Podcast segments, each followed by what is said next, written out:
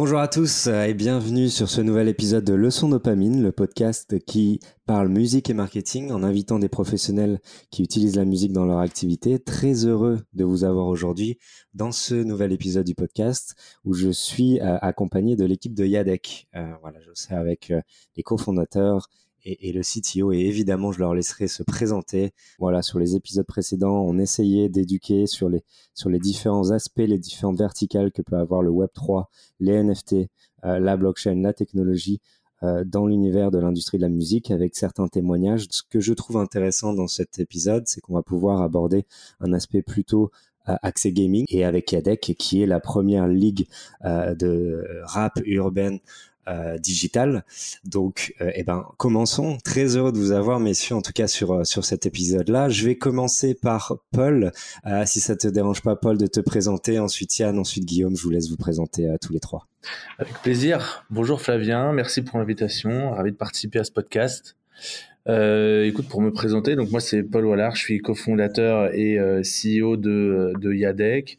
Et pour dire quelques mots sur, euh, sur mon parcours, moi je viens du monde du, conseil, de la direction à temps partagé, même plus exactement. voilà, domaine dans lequel j'ai exercé pendant, pendant pas mal d'années, en passant en plus par une, une start-up web pour faire mes armes dans le web. Euh, j'ai pu accompagner des sociétés euh, assez différentes, euh, notamment la société la société Bouscapé, donc je connais bien maintenant et je connais bien les fondateurs qui aussi ont pris part au, projet Yadec, on pourra en reparler.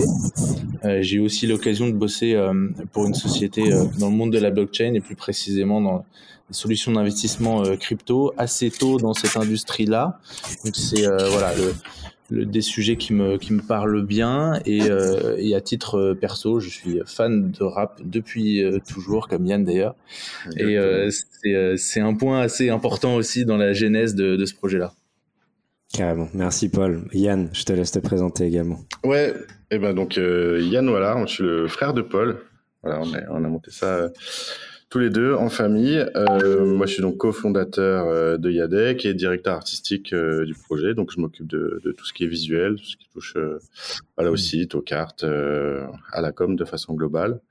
Moi, j'ai un profil plutôt artistique. j'ai co-dirigé également une agence qui s'appelle Cumulus, qui est un, un studio de création vidéo voilà, que j'ai co-dirigé pendant pendant dix ans et qui continue de tourner d'ailleurs.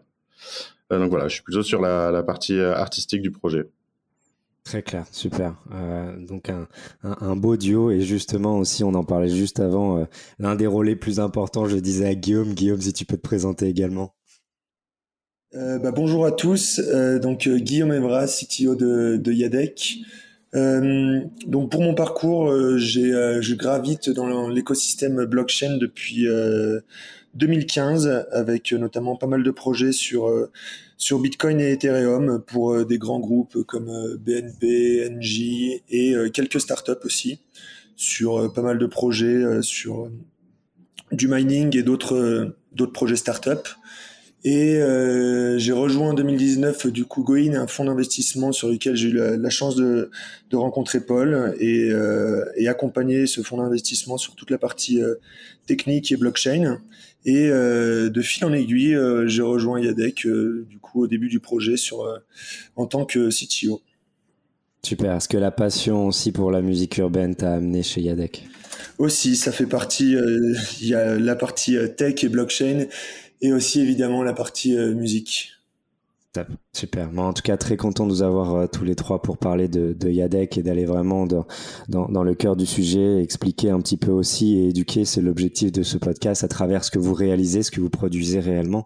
Euh, Paul, je me permets de te demander, mais évidemment, euh, chacun peut apporter sa, sa pierre à l'édifice. Est-ce que tu peux nous expliquer ce qu'est Yadec Avec grand plaisir. Yadec, c'est la Ligue digitale du rap français. Alors pourquoi on présente ça comme une ligue? Euh, Tout simplement parce qu'on fait un peu le parallèle avec les ligues de sport euh, qui permettent de réunir les, fans, euh, ceux qui performent dans, les ligues de sport en, question, et créer un environnement de compétition autour de ça. Et c'est vraiment ce qu'on veut faire dans l'univers du rap. Et ce qui a toujours un peu trotté dans la tête de, Yann et moi depuis depuis longtemps, c'est de, créer une plateforme, un environnement qui puisse vraiment regrouper tous les gens qui s'intéressent à cette musique-là et ceux qui la font. puisqu'en tant que tant que fan et passionné de, rap, on avait toujours envie de de montrer toute la diversité en fait qui peut exister dans le rap, au-delà de ce qu'on peut entendre un peu sans le vouloir. Euh, donc c'est voilà montrer euh, tous les types d'artistes différents, que ce soit euh, en fonction de, leur niveau de carrière, de, la façon dont ils font la musique, du type de musique qu'ils font, et permettre aux gens de, découvrir ça de la façon la plus simple possible et de s'en amuser aussi, de jouer avec et de tester leur, leur connaissance de, cette musique-là, puisque ça fait partie en fait de l'ADN du hip-hop à la base. C'est euh, aussi la compétition, euh, pouvoir s'affronter entre artistes et aussi euh, en fait au fur et à mesure c'est quelque chose qui s'est développé euh, dans les communautés en fait de fans des artistes de de confronter aussi les performances des artistes eux-mêmes. Donc on a essayé de, partir de ce de ce, de, ce postulat là pour créer cette plateforme là et qui va donc se, se, formaliser avec des, cartes au format NFT en l'occurrence euh, des cartes donc digitales qui représentent euh, les artistes de musique urbaine, donc des cartes à collectionner, déjà des belles cartes qu'on est fier de collectionner, de posséder euh, officiellement grâce à cette technologie NFT, puisque ça certifie le, fait qu'on la possède, ça certifie le fait qu'elle est unique. Euh, ces cartes vont nous permettre euh, d'acquérir aussi des contenus exclusifs de la part des de la part des artistes, puisque dès lors qu'on possède une carte, on rentre dans la communauté des propriétaires de, de cartes de cet artiste-là et euh, l'artiste va pouvoir distribuer au fur et à mesure des, contenus exclusifs. Ça va être des places de concert, des rencontres, euh, l'accès à des sons exclusifs, plein de choses à imaginer qu'on a déjà commencé à faire. Et en plus de ça, ces cartes vont être jouables justement dans un jeu. Donc ça, c'est le côté compétition. Jouables dans un jeu basé sur les performances réelles des artistes. Donc sous forme de compétition euh, hebdomadaire, les joueurs vont pouvoir s'affronter entre eux et essayer de miser chaque semaine sur les artistes qui pensent être euh, les meilleurs de la semaine. Donc tout ça basé sur euh, principalement les semaines de vente, puisque dans la musique, euh, voilà, on, compte, on compte à la semaine avec les sorties le, vendredi. donc on a accès au top album, au top single, on en reparlera, mais les données officielles de vente, mais aussi d'autres d'autres paramètres qui nous permettent en fait de, de créer un algorithme de jeu bien pensé pour que les gens puissent s'amuser avec leurs cartes et s'affronter chaque semaine pour tenter de gagner des récompenses. Euh, voilà, donc on crée une, une, mécanique de valeur qui permet aux, aux, fans de miser sur les artistes à travers les cartes, de profiter de l'évolution de la valeur de leurs cartes en même temps que l'évolution de la carrière des artistes, et de s'amuser entre eux, de s'affronter dans, dans, une compétition. Voilà pour essayer de, de faire euh, synthétique euh, ce que, ce que veut proposer Yadek. Ouais, synthétique, mais superbe description. Merci, merci beaucoup, Paul. Et c'est vrai que j'avais une question en lien avec ça et tu as répondu. Euh, donc, on, sans, sans, pour le moment se, se, se développer l'aspect euh, euh blockchain, mais en tout cas, la, la, la notion de, jeu a été faite sur l'importance de cette notion de compétitivité qui se fait dans le milieu de musique urbaine. Et c'était une des questions que justement je voulais poser. Pourquoi ça allait ensemble, la notion de compétition et, et, et la culture autour de la musique urbaine? Donc, tu y as répondu. Et, si lié à, du coup à cette plateforme qui vise à faire jouer euh, différents euh, collectionneurs de cartes, euh, IADEC, euh, on a tendance un petit peu, pour expliquer, dans un esprit d'éducation, on a tendance à vouloir définir IADEC comme le Sorar. Je rappelle, Sorar, c'est ce jeu euh, blockchain, l'un des premiers jeux blockchain, et bon, je, je, vais le dire, euh, une, fierté française, euh, qui, qui, vise justement à collectionner des cartes euh, et, et, être en, en, face à face pour justement avoir la meilleure équipe dans sa main. C'est vraiment collectionner les, ses joueurs préférés, ses joueurs qui, qui ont vocation à être les meilleurs, et, et la notion de compétition est forcément évidente dessus. Et donc, du coup, pour en revenir à Yannick, on dit le Sora de la musique urbaine. Est-ce que c'est c'est une bonne première tentative pour vous définir? Euh, Effectivement, ça, ça peut l'être tout à fait, euh, parce que déjà Sorar aujourd'hui est très populaire et effectivement c'est une, belle fierté française, je, te rejoins complètement.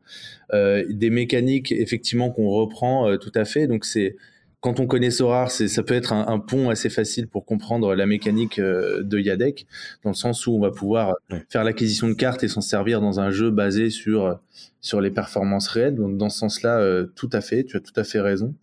Euh, par ailleurs, ce qui ce qui va être distingué, c'est il y, y, a différentes choses. Il y a déjà cette, cet aspect contenu et rapprochement des fans avec les artistes, puisqu'on sait que dans, dans, le rap, il y a un attachement très fort aux, personnages qui font cette musique-là, beaucoup plus que dans les autres, hmm. dans les autres musiques. Donc c'est vraiment ça aussi la vocation de, de Yedek, c'est de rapprocher les fans et les artistes, notamment avec les, les contenus exclusifs.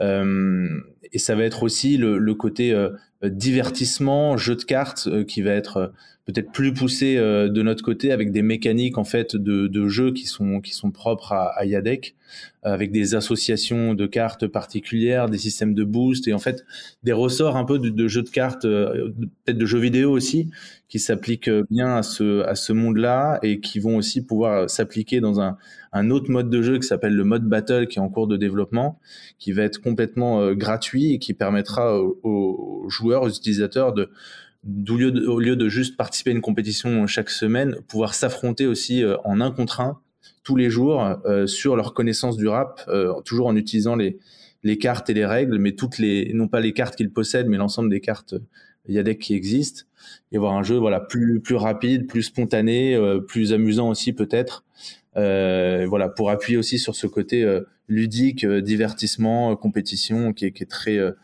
très en lien avec avec la culture rap. Parfait. Vous, nous avez un petit peu tous parlé hein, de, euh, votre rapprochement à la blockchain euh, lié à votre, expérience, votre large expérience dans ce domaine-là. Euh, est-ce que, moi, la question que je pourrais poser, c'est, Guillaume, qu'est-ce qui t'a conduit à, outre l'aspect de, de, la musique urbaine, qu'est-ce qui t'a conduit à vouloir t'intéresser au projet Yadec dans la, on va dire, la réalisation de ce projet lié à l'industrie de la musique, mais en apportant justement les, les fondements de blockchain et des NFT Comment tu voyais, euh, comment tu voyais les choses? Pourquoi ça avait du sens de lier les deux, musique et blockchain?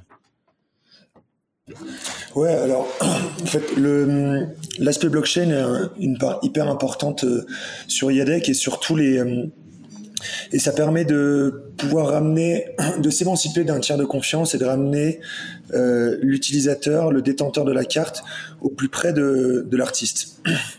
En fait, euh, chez euh, Yadec, du coup, on va créer un NFT et cet NFT va détenir toutes les caractéristiques de l'artiste et de son projet audio.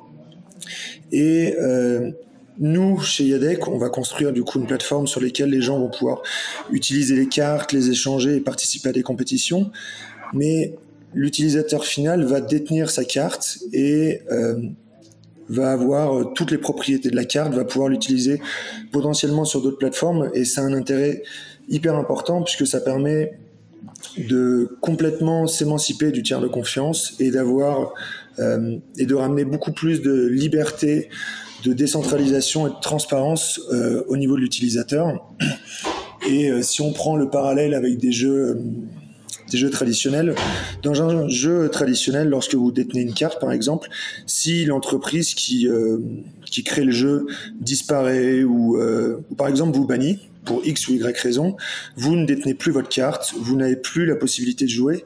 Nous, chez Yadex, c'est une approche complètement différente et c'est là-dessus que la blockchain et les NFT sont une vraie euh, révolution.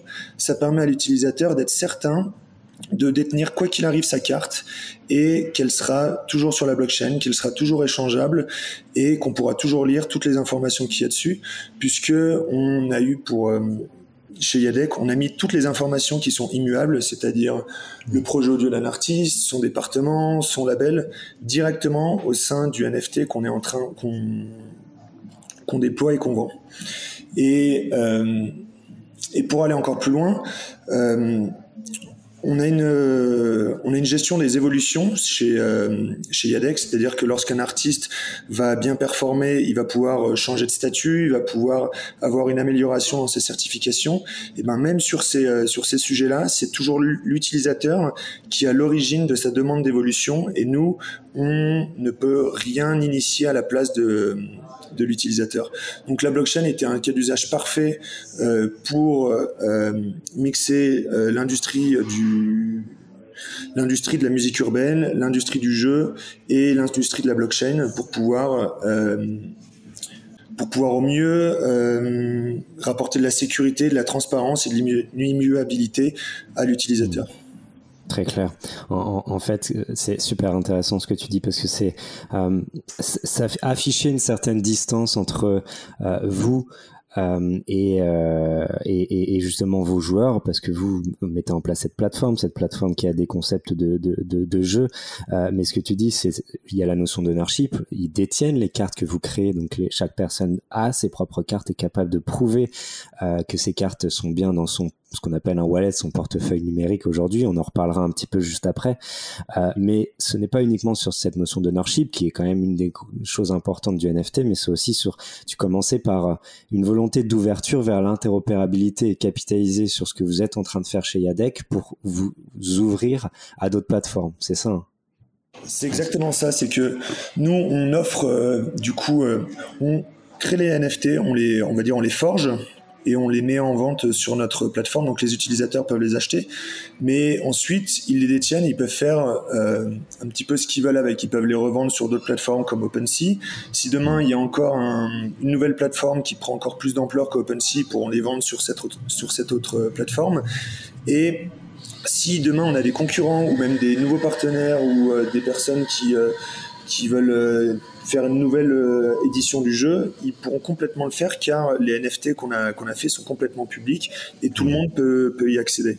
Et c'est ça la grande force de la, de la blockchain et des NFT en général, c'est que c'est complètement décentralisé, qu'on s'émancipe réellement du tiers de confiance et chaque personne peut apporter sa pierre à l'édifice pour apporter de plus en plus de valeur aux cartes NFT Yadec et on l'a très bien vu avec euh, Sorar, qui a eu euh, par exemple d'autres euh, d'autres acteurs qui ont apporté leur pierre à l'édifice pour donner plus de valeur à, ces cartes-là. Hmm, ok.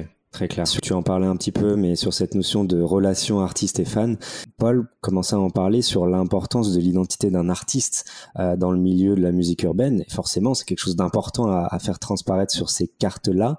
Est-ce que c'est là ou l'une des raisons qui montre l'importance de, cette collection NFT que vous êtes en train de produire et comme un, lien entre l'artiste et le fan? L'objet de la carte, il est intéressant en fait dans, le, dans, cette, dans notre approche, notre projet. Euh, en fait, l'objet même de la carte comme une carte de collection, c'est quelque chose qu'on a en fait tous beaucoup vu et beaucoup vécu à travers plein de formats de cartes. Hein. On a tous euh, enfin, collectionné des cartes Pokémon, des cartes Magic, Yu-Gi-Oh même à l'époque ou, ou plein d'autres. Euh, d'ailleurs, à titre perso, moi j'étais très très fan de cartes et Yann aussi d'ailleurs. Euh, je pense que le format carte il s'adapte vachement bien à la musique urbaine parce que c'est quelque chose de très centré sur sur le personnage qui est au milieu qu'on met en scène en fait dans une carte. Et donc tout le graphisme qui est créé autour de ces cartes et même des éléments qu'on fait apparaître sur ces cartes il est important. Et il, justement il, transpire entre guillemets la, le, le hip hop et la musique urbaine. Et c'est ce qu'on voulait montrer. Et donc on crée à travers aussi cette carte un objet de collection euh, très euh, très hip hop et et ce qu'on voit sur la carte, tu vas voir au-delà de l'artiste le nom du label euh, qui, euh, qui est responsable de, de l'album qui apparaît sur la carte et aussi le département représenté par la carte. C'est un élément super important dans, dans, le rap qui est vraiment propre au rap de tu vois de, de vanter on va dire euh, là d'où on vient et le département qu'on représente. Et c'était c'était important pour nous de, de faire apparaître ça sur la carte. Et en, en, en ça c'est un objet un objet qui a de la valeur pour le, pour le fan, qui voit non seulement l'artiste, son département, son label, et ça devient un, bel objet de collection. Et je rajouterais même qu'on a le, le système de rareté par carte, parce que chaque euh, édition de carte est faite en, en, plusieurs niveaux de rareté. Donc il y a les cartes collector en 1000 exemplaires, les cartes suprêmes en 100 exemplaires, les cartes épiques en 10 exemplaires et la carte prismatique en un exemplaire. Alors même le nom d'ailleurs a bien été euh, réfléchi, tu t'en doutes, pour, euh, justement essayer de, montrer ce qu'on ce qu'on veut indiquer derrière et la notion de rareté, de côté précieux, la prismatique, et eh ben elle est brillante et donc voilà c'est c'est des termes qui sont utilisés dans le monde du jeu de cartes. Euh, et en fait à chaque niveau de rareté on a un design un petit peu différent, de plus en plus élaboré entre guillemets, de plus en plus technique, de plus en plus brillant, qui voilà qui aussi euh, permet de rebondir sur des des mécaniques de jeu de cartes de côté précieux, de côté rare qu'on avait envie de montrer et qui font partie de l'environnement qu'on voulait imposer dans Yadec, l'image de marque qu'on voulait imposer. Mais, totalement, hein. c'est vrai qu'il y, a un certain rapprochement entre le détenteur de la carte et la carte en lui-même. Enfin, bah, personnellement, pour avoir vécu la période Pokémon, euh, le, le Tortank était vraiment, euh, était vraiment le lien qui faisait entre Pokémon et moi. Et, et, et c'est vrai que là, on parle de, de musique, on parle d'artiste, donc c'est un lien qui se veut plus fort et qui, et du coup, qui a totalement du sens de l'avoir sous, un sous une forme de collection de cartes en plus digitale. Euh, donc c'est extrêmement intéressant de voir comment vous travaillez ça aussi de votre côté. Et, lié à cette notion de rareté que tu mentionnais, euh, eh ben, on fait référence un petit peu à la rareté des, cartes que, des collections que tu mentionnais aussi également. Mais qu'est-ce qui change avec la blockchain? Est-ce que on est dans cette même situation où de toute façon, la rareté est certes définie par euh, l'aspect brillant d'une carte, comme pouvait le faire euh, Niantic avec Pokémon, ou alors il y a quelque chose de plus qui permet à la blockchain de réellement apporter cette notion de rareté. En fait, la blockchain, c'est ça qui est génial, c'est l'aboutissement du concept de carte à collectionner. Je pense que c'est vraiment le, c'était presque le rêve de, du, concept même des cartes à collectionner, puisque on va enfin pouvoir certifier déjà l'authenticité d'une carte, parce que dès lors qu'on parle d'un bien un peu précieux et rare, on peut avoir des contrefaçons. Donc l'authenticité, la propriété, hmm. euh, et ça, tout ça est, vérifiable et c'est génial de pouvoir faire ça avec la blockchain. Euh, donc il y a vraiment ce côté euh, précieux, euh, rare, unique, certifié qui, qui, est garanti par la blockchain et c'était impossible de le faire avant ça.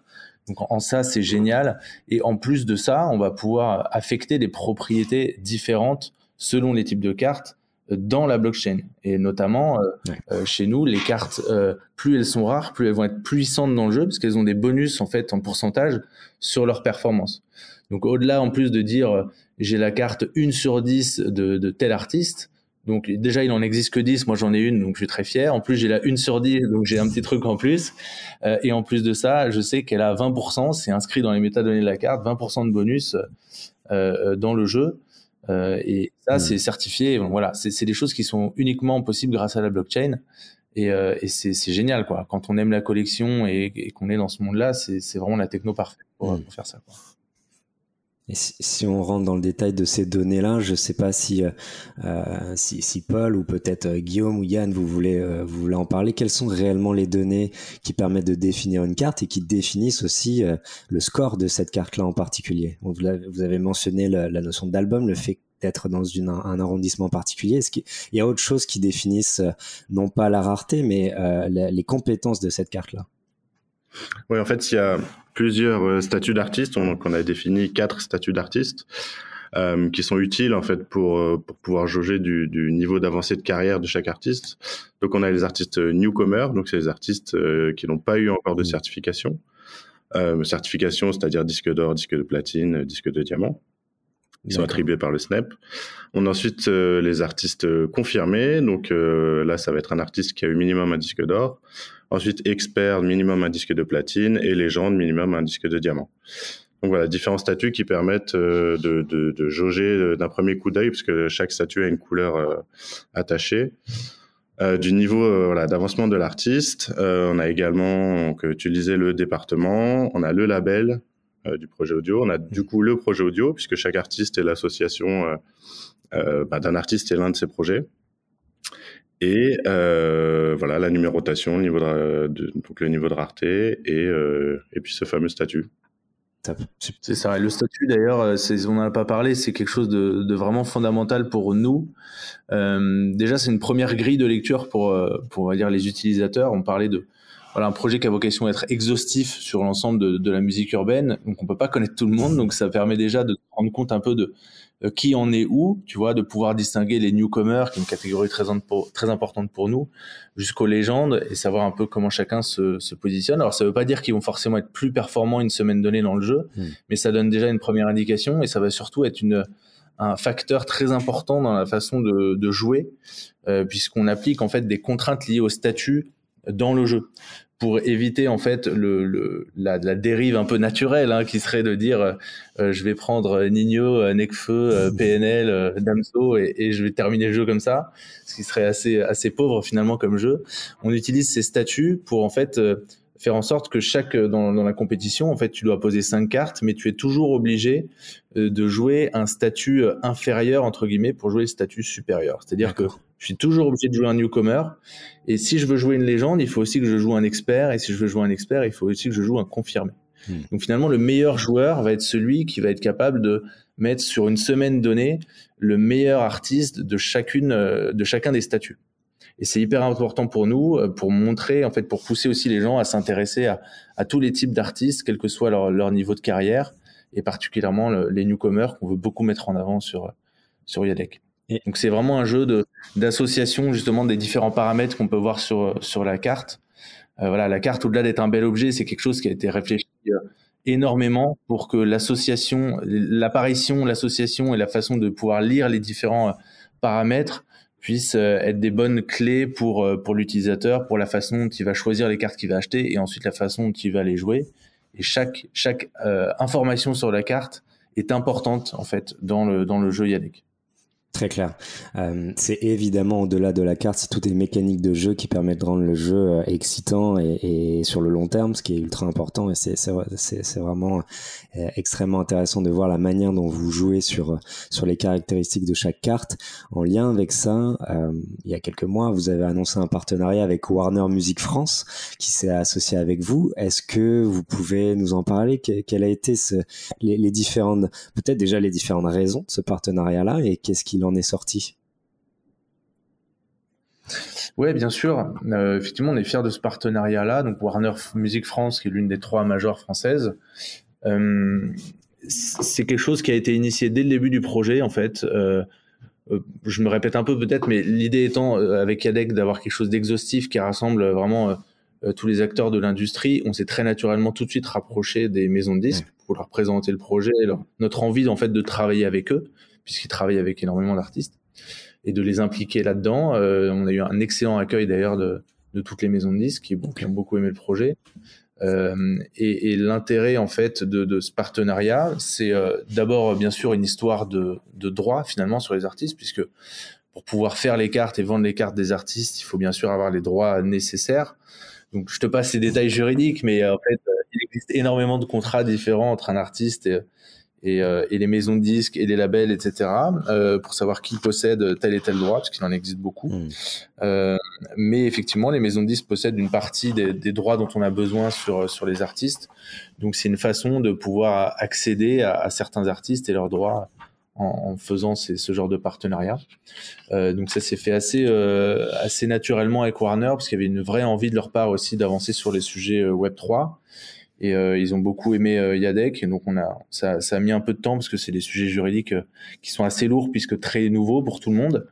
Euh, mais on, est fier d'être d'être parvenu et aujourd'hui c'est un un partenariat qui nous permet donc d'accéder aux artistes Warner qui possèdent un excellent catalogue sur la musique urbaine qui en plus nous permet voilà de mutualiser aussi des actions de, communication d'avoir leur soutien complet sur ce projet d'avoir des relais de, de leur part et aussi de d'être connu, on va dire, euh, de la, la, direction monde de Warner, ce qui est mhm. important pour nous parce que savoir que c'est les, les, projets Web 3 euh, côté maison de disques euh, sont, sont, très surveillés par les directions monde des maisons de disques.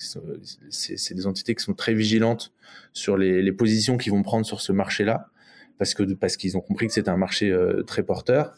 Et donc, euh, donc faut, voilà, c'est l'avantage, c'est que maintenant on sait que Yadec est, est, connu de la direction monde de, de Warner et que ça nous permet d'envisager euh, assez sereinement aussi euh, l'évolution de, de, Yadec euh, à l'international. Hmm. Ouais, très clair. Et, et, effectivement, il y a beaucoup de beaucoup d'intérêt des labels à, à, pouvoir s'intéresser à la blockchain, tout, tout, en étant très curieux pour le moment, euh, plus curieux en tout cas qu'acteur. Et du coup, c'est très bien de voir Warner Music France qui, qui fait le pari euh, de, de, travailler avec vous dès votre lancement. Donc c'est vraiment une, une, super nouvelle et, et, plus lié avec le partenariat avec la Snap.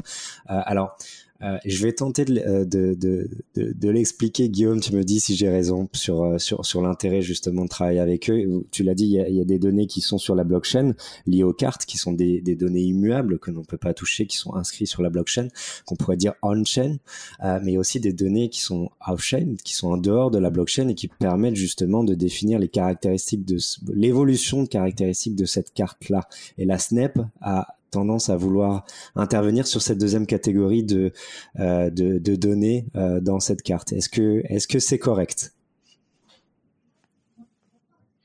Ouais, c'est ça. En fait, au sein d'un NFT, on va pouvoir euh, rencontrer deux types de, données. Euh, donc des données euh, immuables, comme on peut l'expliquer Paul et Yann, qui vont regrouper toutes toutes ces informations réellement liées à l'artiste et à son projet à son projet audio.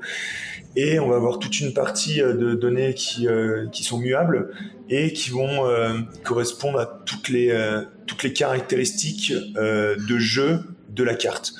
Donc ça va être euh, tous ces points d'expérience, euh, les boosts qui euh, qu'elle va pouvoir avoir, et toutes ces choses-là vont venir se mettre à jour de manière hebdomadaire en fonction de des top albums et des top singles que nous renvoie la Snap. Et euh, c'est d'ailleurs pour ça que ce partenariat est hyper important et hyper intéressant pour nous, puisque la Snap sont les référents en termes de, de données sur les top albums et les top singles sur euh, toute la, tout type de musique euh, en France. Et, et, du coup, on peut jouir de cette source de données qui est hyper fiable et pouvoir les retransmettre au sein de notre jeu et de nos cartes et de nos cartes. Génial. Vous disruptez le marché, euh, disons-le, en tout cas c'est moi qui le dirais, l'industrie du jeu et tout, aussi, tout autant l'industrie de la musique. Vous êtes un, petit peu sur les, euh, les, deux bords.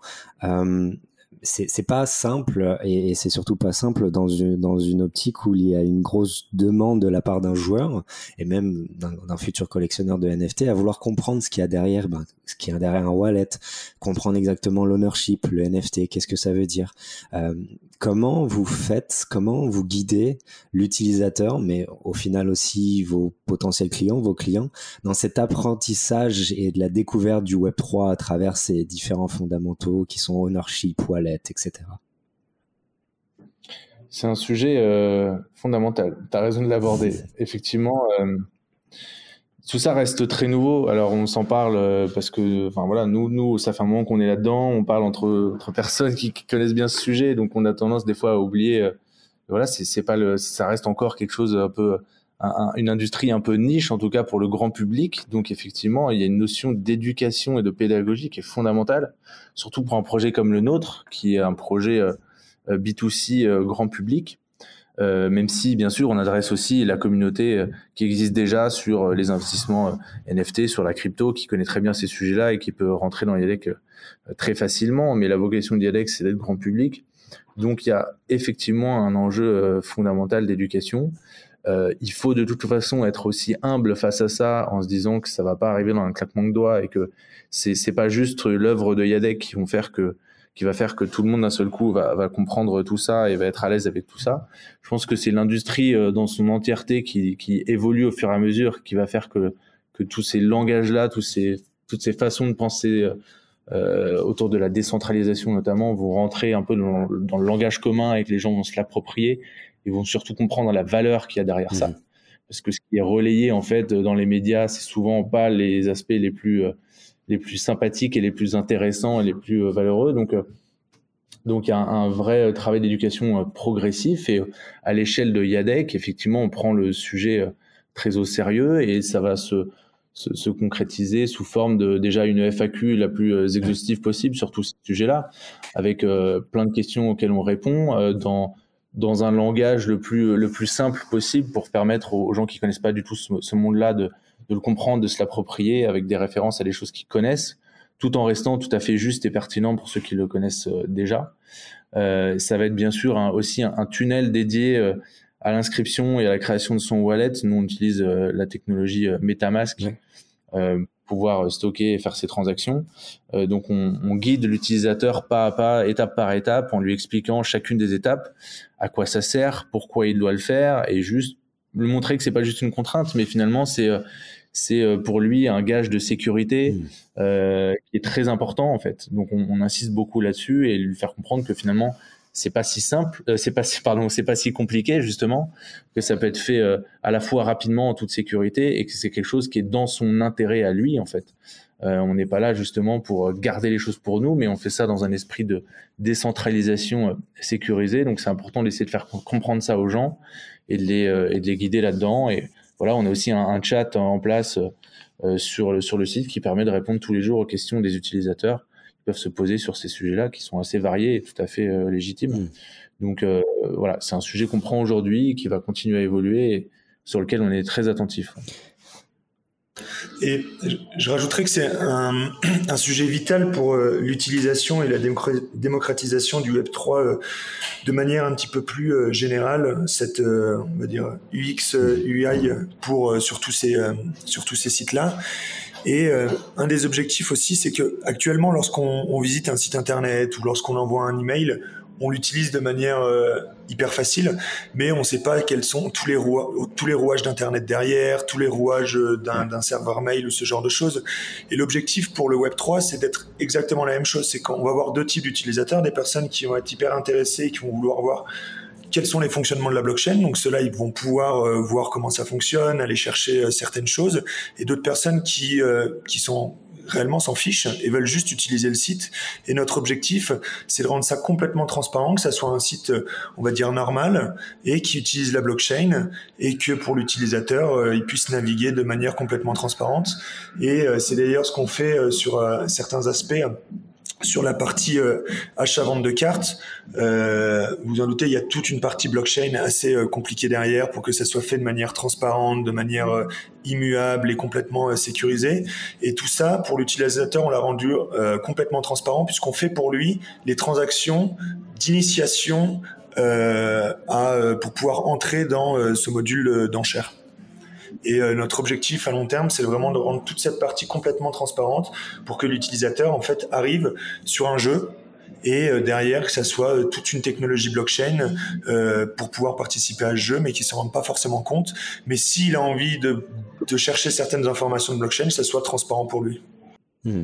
Justement, parfaite transition pour toi, Guillaume. Justement, qu'est-ce qu'on peut euh, s'attendre à voir sur les sur, la prochaine année et on va dire 2024 euh, euh, également en termes d'infrastructure, de plateforme sur l'évolution de l'EADIAC quelle est quelle est ta propre roadmap si tu peux partager certains éléments évidemment? Euh, ouais, bien sûr.